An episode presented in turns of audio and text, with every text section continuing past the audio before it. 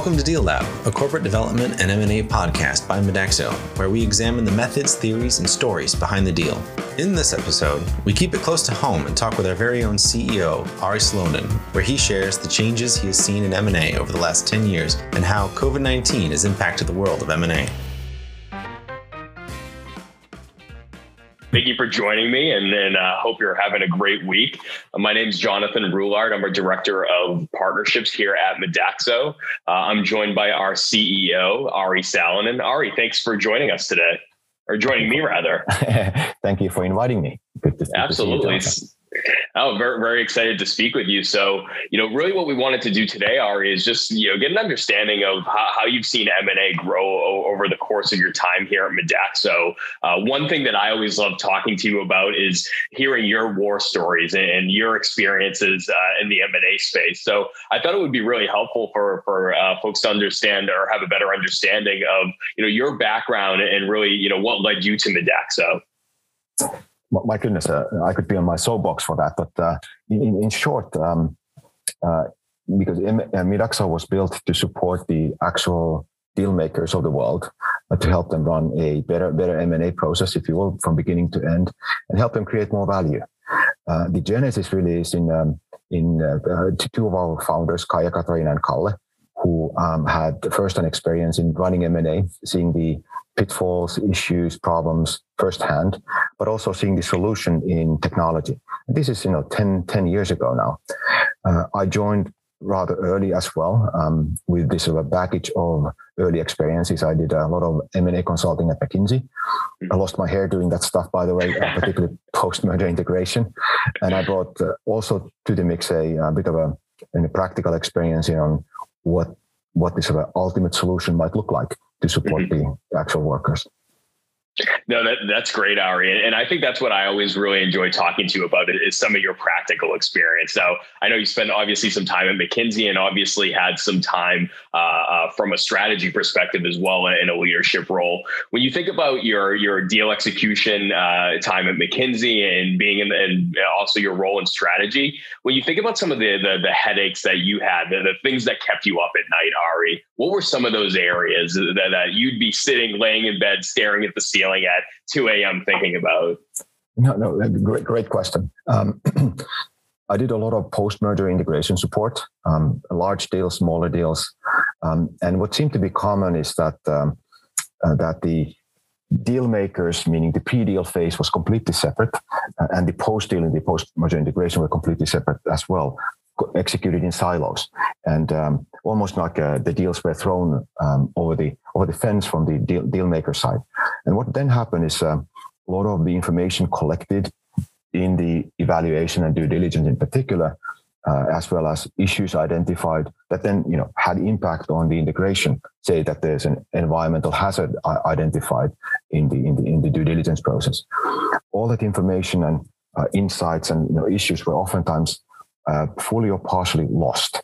Um, and when the integration team started, they has to essentially had to rediscover uh, the, the, issues again, understand what they were, um, collect the material pertaining to those.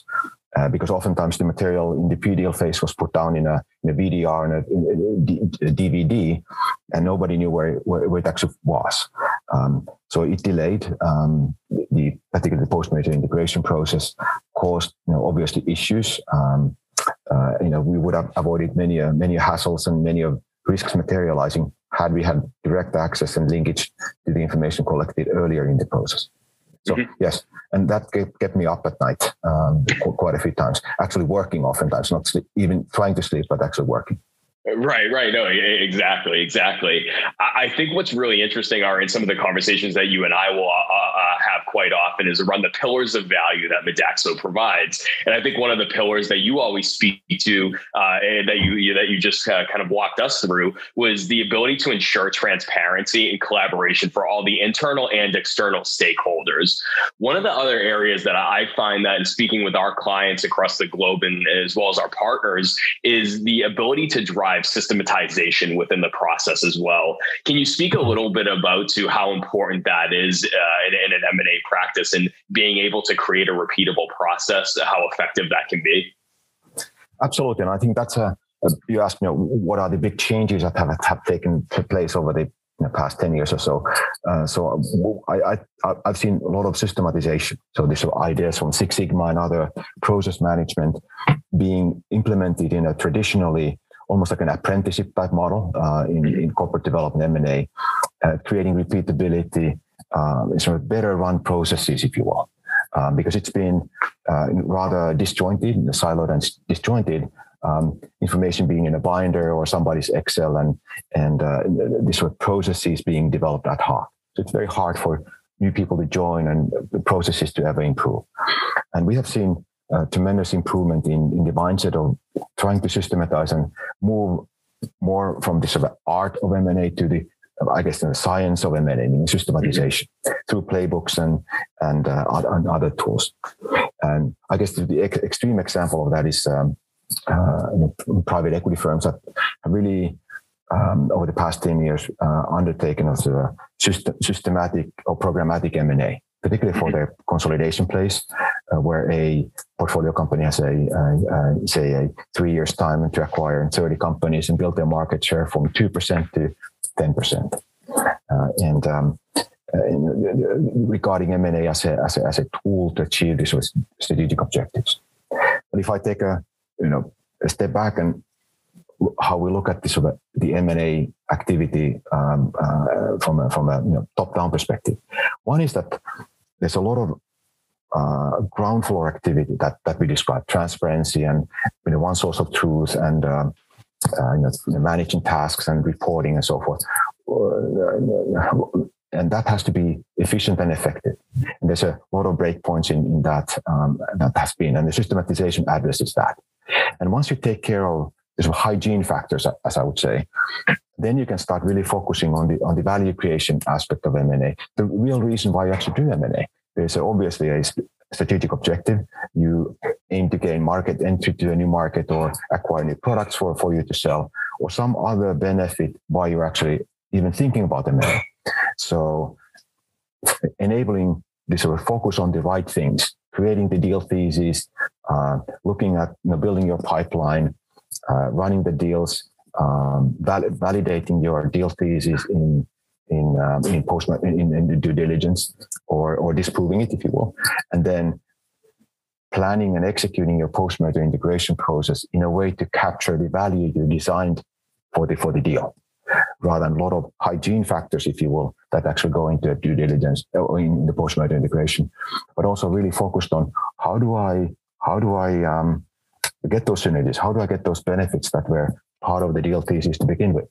And the whole idea that we try to you know um, first foster is take care of the hygiene factors, take care of the systematization, so that you can actually focus on creating value.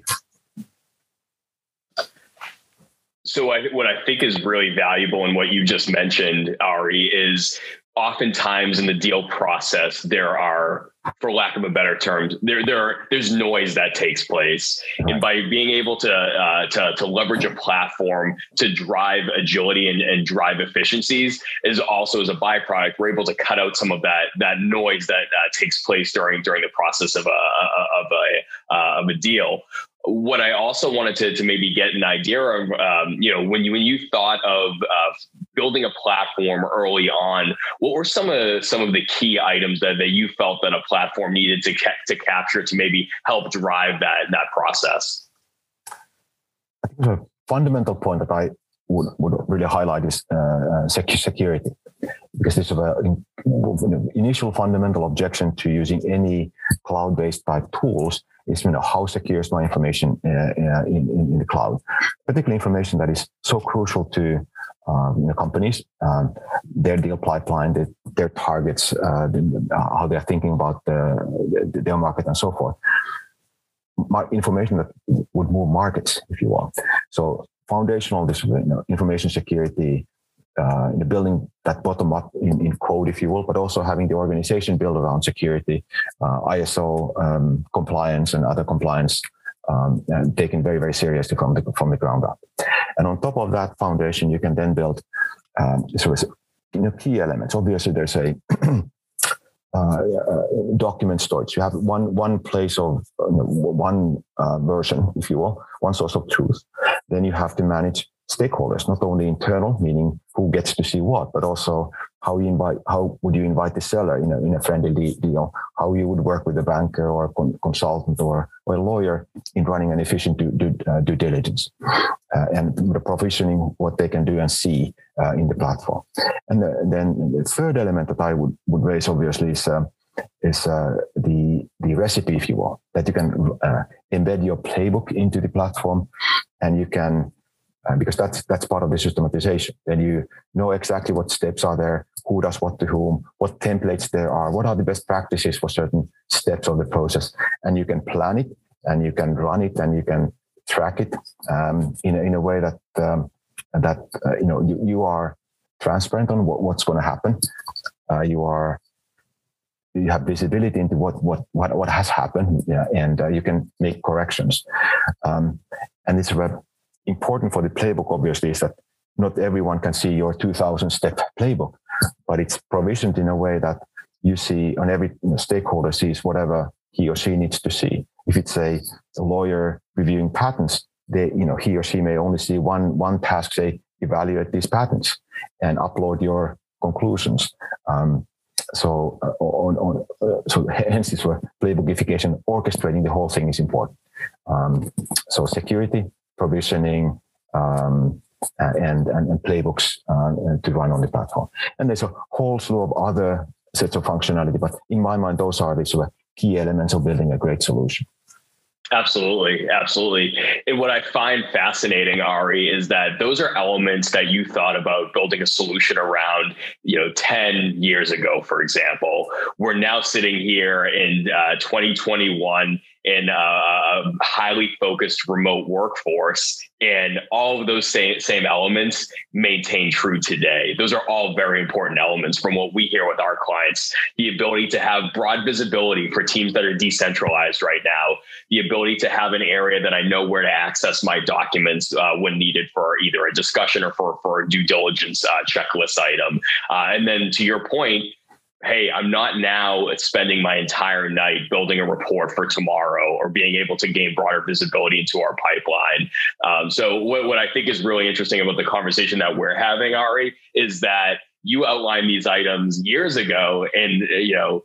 Tell me, uh, are are you surprised that they are as relevant today as they were to, to you ten years ago? Obviously, they are even more relevant with the work from home. Uh, it highlighted this sort of issue of um, you know how, how you replicate water cooler, cooler talk. How do you just tacit information how you run a process that has not really been documented. And you need tools tools for that. And midaxo is, is a tool like that um, to run very you know, complex um, collaborative type, type efforts that are that are crucial to their company's success.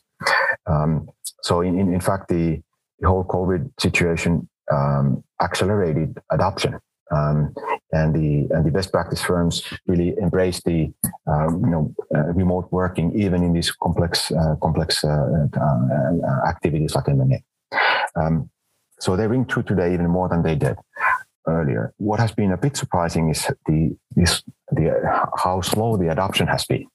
That it's taken this long to to um, uh, for the to change to take hold, and oftentimes you know obviously progress happens to catastrophes or, or these were dramatic changes. And I think the, the, the COVID pandemic was a catalyst for, for change. It was in e-commerce and many other areas as well, but it definitely catalyzed the adoption in our space and acceptance and awareness of, of tools to support this complex activity.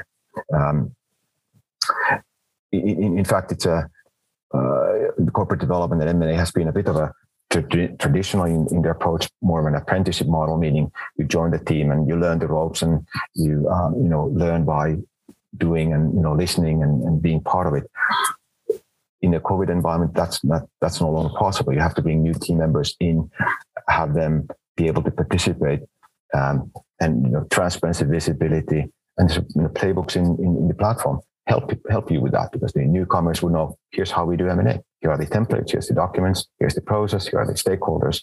So things become visible, uh, re- replacing that water, cooler talk um, and, and, ta- and tacit knowledge. That's that, that's great, and and I would completely agree with you, Ari. I would say we even have some clients that would uh, really focused even harder on what they could get out of Midaxo over the course of the last uh, year or so. Um, so I know there's uh, I know there's plenty for you and I uh, to talk about. Uh, I think that's all the time that we have for our discussion today. But really looking forward to our next discussion, and and I think there are a few more items that we can unpack here a bit further. Thank you, Jonathan. Always a pleasure. We'll continue. Wonderful. Thank you, Ari. Bye bye. Bye now. Thank you for listening to Deal Lab, a podcast by Midaxo, the complete software suite for M&A and corporate development. If you like what you heard, please support us by subscribing and leaving us a review. You can continue the conversation and look for updates by following Midaxo on LinkedIn or email us at deallab at midaxo.com. See you next time.